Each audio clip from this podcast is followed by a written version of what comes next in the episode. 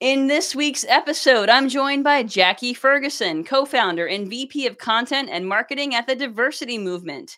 She and I will talk about Lyft's Women Plus Connect program, Pinterest's new body positive artificial intelligence algorithms, and more.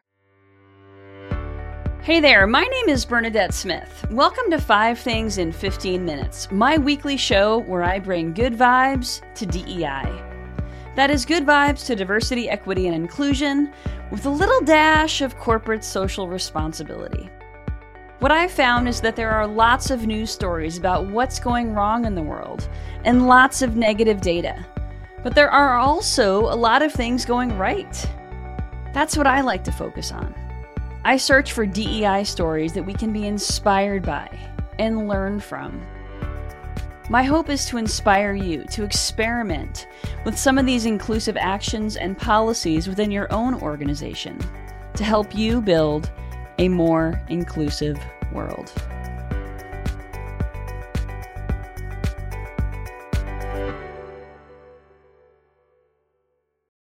Let's get started, Jackie. Will you please introduce yourself? Hi, Bernadette. Hi, everyone. I'm Jackie Ferguson. I am the co founder and VP of Content and Programming at the Diversity Movement. I also have a podcast called Diversity Beyond the Checkbox, and Bernadette was one of my very first guests. I'll never forget that. And then um, I've recently been awarded the Inc. 200 Female Founders Award, which I was super excited about, which honors um, female founders. Uh, in the US that are trying to change the world a little bit. And so that's a little about me. Congratulations. I somehow missed that, that, in, in social media. That's really amazing. Oh, thank you. You're a little girl from the Hudson Valley, just like That's me. Right. That's right. That's, That's one of the things that, that Jackie and I have in common, folks, is that we are from the same small region yes. in New York, about 10, 15 minutes drive from each other. So that's exactly right. Small so, world. it is. It is. So go look uh, for the episode that I was on on on your show a few years ago. All right. So, Jackie, you know, you are a DEI practitioner. Um, the topic of today's uh, today's five things is stay relevant. So, you know, in your conversations with your clients, what advice are you giving them to stay relevant? Yeah, you know, we've heard a lot, Bernadette, about, you know, what's the business case for DEI? And really, what we're seeing in that shift is how do we relate that to cultural strength? So, as we think about our employee base, we want to make sure that we're retaining them. So, staying relevant for us is really about understanding how to build that core competency of a strong culture to then build your productivity against, your retention against, your innovation against, right? Because a good culture and a strong culture creates happy employees and happy employees work differently. They work hard. They're thinking about new ideas. And so um, that's one of the things that is important for us um, to discuss. Another thing that we're finding in business in general is uh, leadership development as a competency and so we're weaving dei into leadership development because when you think about diversity, equity, and inclusion and the competencies that create good leaders, right? You're thinking about empathy, you're thinking about compassion, you're thinking about commitment. And in addition to the job that you do every day, and how are you building leaders equitably within your organization? And so, DEI is, of course, as we know, woven throughout the organization, but definitely we're looking at talking points specific to um, the culture building and the leadership development and how to weave DEI throughout those two pieces. That makes a lot of sense. So, are you encouraging your clients, or or even in your own uh, marketing, are you changing your language to move away from DEI and more towards culture and leadership?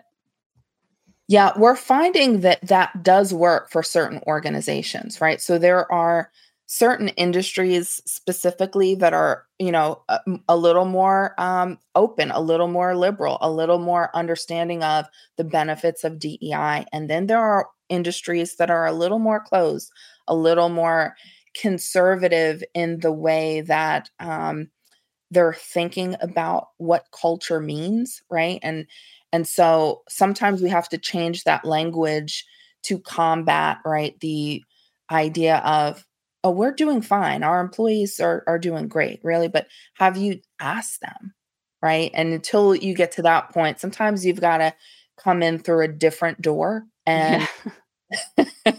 and culture building is certainly one retention is one leadership development is one um, that we use a lot and then once you're in there what those you know because what i find bernadette is that very often people weaponize words right and so you find that you're against this specific word but if you call it something else people are like oh that makes a, lot of sense right sure.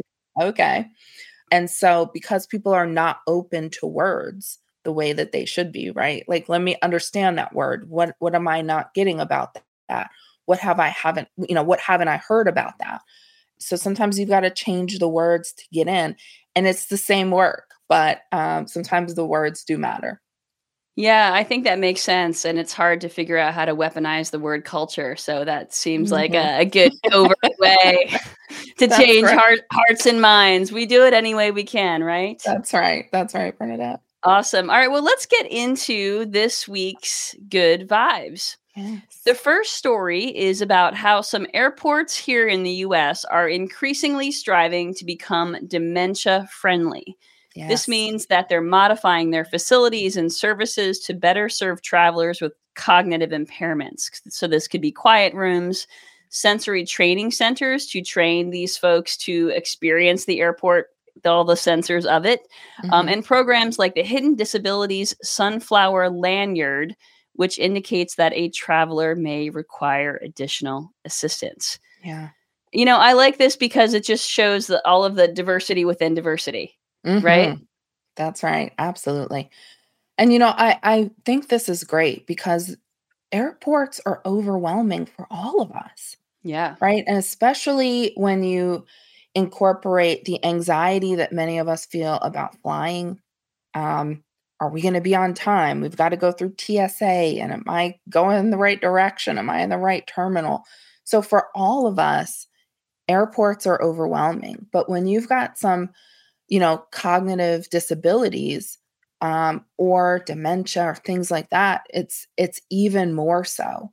And so having friendly faces that you can ask questions with the cool lanyards and things, um, having quiet rooms, right? Getting out of the fray of people running this way and that way, I think is really great. And Bernadette, you you said it. Like this is an example of diversity being extended to everyone right? There's so many times that when people think of diversity, they're thinking about specific people like gender or race or sometimes sexual orientation, but there are so many aspects of diversity. And this is one that includes everyone. And it's so important to call those things out. Yeah, I was just going to say, you know, it's hard to argue with this. You know, most people know someone who at least is personally affected by dementia. Um, That's right. And so it's really hard to argue with with this. I think it's it's great, and that's kind of another covert way to right to be inclusive, and because being inclusive also means thinking about our facilities thinking mm-hmm. about the and the customer experience and the traveler experience and how we are creating a space where everyone can can feel safe, stay safe. Mm-hmm. And uh, and yeah, then airports are intense. Absolutely. And Bernadette, it's just better for business. Yeah. Because if you have, you know, dementia or if someone in your family has dementia, aren't you going to want to go to the airport that's that's going to service your needs better? Mm-hmm. And that's true of all of the things that we think of with who we are as individuals, what our habits and behaviors are, what our needs are um, you know we're going to shop the businesses that that give us what we need that see us right that make us feel valued and that can provide the equity that we need whatever you know words you're using it's really about are you providing for us as individuals and for businesses that are thinking about that and thinking about accessibility throughout their whole experiences I imagine those airports are going to do a lot better.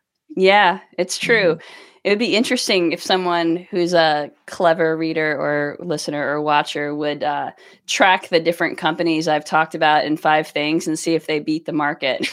mm-hmm. Yeah, absolutely. because honestly, you know, I've had a number of guests who are like, and now I want to do more business with them, mm-hmm. right? Because of X, Y, and Z. And so, absolutely, these things really do matter. Okay, the second story is from uh, Operation Hope which collaborated with Shopify in 2020 to create 1 million black owned businesses. So mm-hmm. Shopify gave Operation Hope $130 million. Wow. And the program offers free business licenses, domain names, payment and delivery support systems, business consultings, and financial literacy to Black entrepreneurs. And it's already created 330,000 Black owned businesses in three years. Wow. Wow. It's pretty awesome, right? Above cool. uh, quicker than they expected.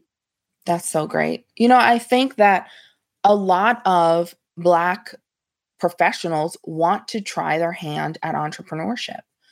And I think one of the, you know, there are several setbacks. One is bias, right, in lending, bias in capital. So, and then another thing is just networking so many individuals don't have someone in their network that's an entrepreneur that they can sit with and say, okay, how do I go about thinking about this? What do I need to get started? How much capital do I need to get started? Right. And so to have that support system that can really guide you through that process gives empowers so many more people to say, yes, that this is something that I feel confident in pursuing you know and then we do have to talk about the the you know disadvantages that we have in lending right? And so when we're thinking about capital and bernadette i read this study it was probably about four or five years ago but i can't imagine it has changed significantly so. But black women entrepreneurs were getting about six cents for every thousand dollars of capital investment in you know new businesses and that's just not enough. And so organizations like this that are making those commitments are seeing a real turn in um, individuals that have amazing ideas have amazing capabilities and just need that support and that encouragement um, to empower them to move forward. Absolutely. D- did you say six cents on the thousand dollars? Thousand dollars mm-hmm. That is yeah. beyond pathetic. And I yeah. hope that it's I hope that it's at least become six dollars, which would be still pathetic.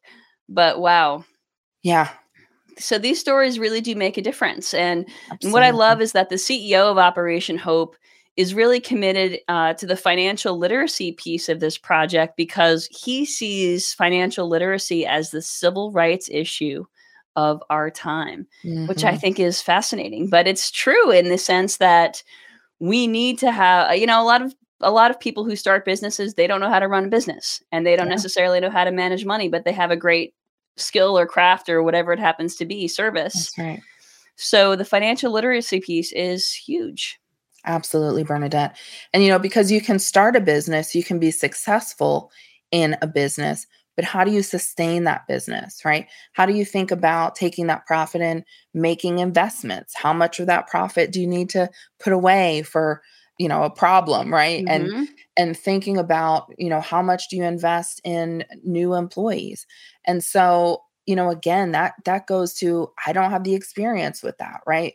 A lot of experiences that we have with money is like okay you make money you pay your bills you put your savings aside try not to run up your credit cards but it doesn't go beyond that. How do we invest our money? You know what are some of the th- you know how much should we put into real estate versus you know all the different types of investments that are out there that if you go through them most of us only know you know 10 to 25% of what all the potential investments could be. And so how do you create that that opportunity to learn and and create financial literacy for people that are now seeing money flowing in, right, from their new business. So important. Well, when uh, corporates not paying equitably, we have to do our own thing. right? And so, and we have to figure out how to make it worthwhile. So, this is so key to close that racial wealth gap in particular. Okay, the third story this week comes from the rideshare company Lyft, which has a new program called Women Plus Connect that matches women and non binary drivers with more women and non binary riders. So, folks can turn this setting on and then the uh, app will start to prioritize matches with others who share their gender identity. So, this is in part to try to attract more women and non binary Lyft drivers, which of course makes Lyft more money, those drivers more money, and hopefully creates a better user experience for the women and non binary passengers. So, win win win is yeah. uh, the goal here. I love that.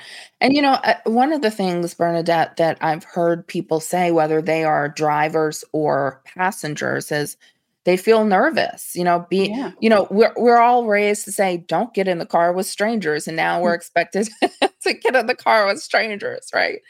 And you know, it it can be nerve wracking. I think um, for a lot of people that I've had this conversation with over the past day or two, they feel um, a sense of safety, right? You've got um, someone that is, you know, a, a woman driving a woman or a non binary person driving a woman. It makes them feel a little bit safer. And certainly, you know, to, to say it out loud, people of, of all different genders can be positive and all different genders can be negative but there is that that safety measure where people feel more comfortable with that and and I totally get that. I think that's great. And then, you know, it's a great way to make extra money, right? And and you know, when you're thinking about the the wealth gap between um, men and women, right? And based on, you know, the the pay equity issue that we that we still have, that's a way to to make up some of the difference as individuals. And of course, we have a corporate responsibility to take care of that and make that up but as individuals what can we do um, i think that's a, great way to um, you know change the game for you personally exactly and it definitely means that i'm going to be calling lyft on the way to the airport tomorrow instead of uber yeah so absolutely. there we go it Love works it. All right. Uh, fourth story is from J.M. Smucker, which, by the way, happens to be buying Hostess, maker of Twinkies. Uh, Smuckers has adopted a unique hybrid work model called Core Weeks, which is designating 22 weeks a year for in office work, but employees can live wherever they want. They just have to cover their own travel on those core weeks. And it's really working for Smuckers. I mean, folks are really happy with the setup. They're able to save significant amount of money and have that flexibility. And especially for women and underrepresented folks, mm-hmm. flexibility is key yes. in part to avoid the microaggressions that show up in the office. Absolutely. You know, I love this. I think that before COVID, Bernadette, we were all very dedicated to you know people need to be in the office and you can't learn and grow if you're not in the office and how do i know if you're working if you're not in the office and then covid right and then here we all are working from home and i think a lot of organizations got to see okay people can be productive working from home and of course people with um, disabilities had been advocating for that for years before sure. and now okay we're in we went to remote now we're more of a hybrid workforce, which I think is great. I think flexibility is one of those things that matters to employees in general more than even compensation. I think that, you know, as we think about our lives as individuals and the things that we want to do, our lives as parents, our lives as care, you know, caregivers for our, our parents and things. There's lots of different ways that we you know we need flexibility and reasons why we need flexibility in the workforce i think that's a great program you know to be able to depend on your job and and have that job but be able to live anywhere i think that's great and especially with some of the legislation unfortunately that we're seeing i think people are are looking to relocate right and move out of those states that have uh, legislation built against who they are as as individuals and humans and I certainly don't fault people for that. yeah, absolutely not. It's a it's a great model. I think that there we've started to see different models evolve and I think this one's pretty unique. Okay, the fifth story this week comes from Pinterest, which is combating body image biases by using artificial intelligence to promote diverse body types in its image search results. So it's analyzed over 5 billion images and now recognizing different body shapes and sizes to present a more inclusive and diverse portrayal of bodies when they did something similar with uh, skin tones. Mm-hmm. So I, I, appreciate that they are trying to uh, use their power for good. Absolutely. I, I think that, you know, it's important for individuals to see themselves represented in you know the media you know eh, when they're when they're thinking about you know shopping are are they is there someone representative of them right it's that um that makes them want to to purchase from that brand i think there's a a core values alignment that's that's required now for people to shop um different from you know 20 years ago where oh this is a good brand shop from there you know you don't you're not looking at their values on their website right sure. but now I think especially with with Gen Z and you know in the marketplace they are very much aligned with shopping with organizations that align with their values and so I think that diversity and inclusion are major values for the majority of people.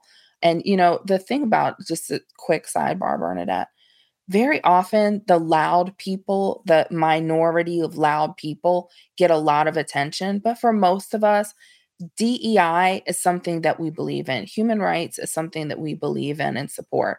And so just to take that quick sidebar, it's a it's a minority that's that's really loud and obnoxious and, and causing us some some issues, right? But the majority of us, those who are are shopping and those who are in the workplace and and living in our communities believe in, that in human rights and believe that people should be safe and respected and i think that that's reflective in in this um you know pinterest thing i think it's great you know i want to shop where i can see someone that looks like me and what it's going to look like on me right and not the um the you know the the size four that's like, oh, we also have this in your size. Yes. But like, what is that going to look like on me? Right. And so I love that. And I think that the majority of people of all sizes like to see that represented. They want to see themselves, they want to see their friends, they want to see the people that they're shopping for.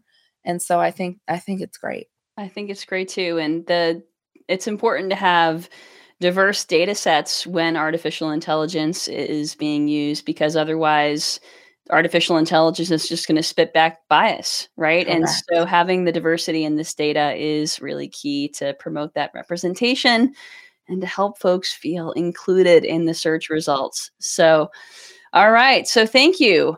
Um, this week's call to action is inclusion tips on the Jewish holidays, which we're in the the middle of Rosh Hashanah now. So Shana Tova to those who celebrate. Um, we'll put those inclusion tips there in in the show notes as well. Jackie, it has been a wonderful having you as a guest today. How can folks stay in touch with you? Thanks, Bernadette. I've had so much fun. People can reach me at thediversitymovement.com or they can find me on LinkedIn. Wonderful. Well, thank you again for being an awesome guest, and I hope you have a great week. Thank you for listening to Five Things in 15 Minutes. I hope you found yourself inspired by at least one of this week's stories. If you did, would you mind sharing it with a colleague and leaving us a review on your favorite podcasting platform? And if you don't already get my Five Things newsletter, join at fivethingsdei.com. I'm Bernadette Smith, and I'll see you next week right here for Five Things in 15 Minutes, bringing good vibes to DEI.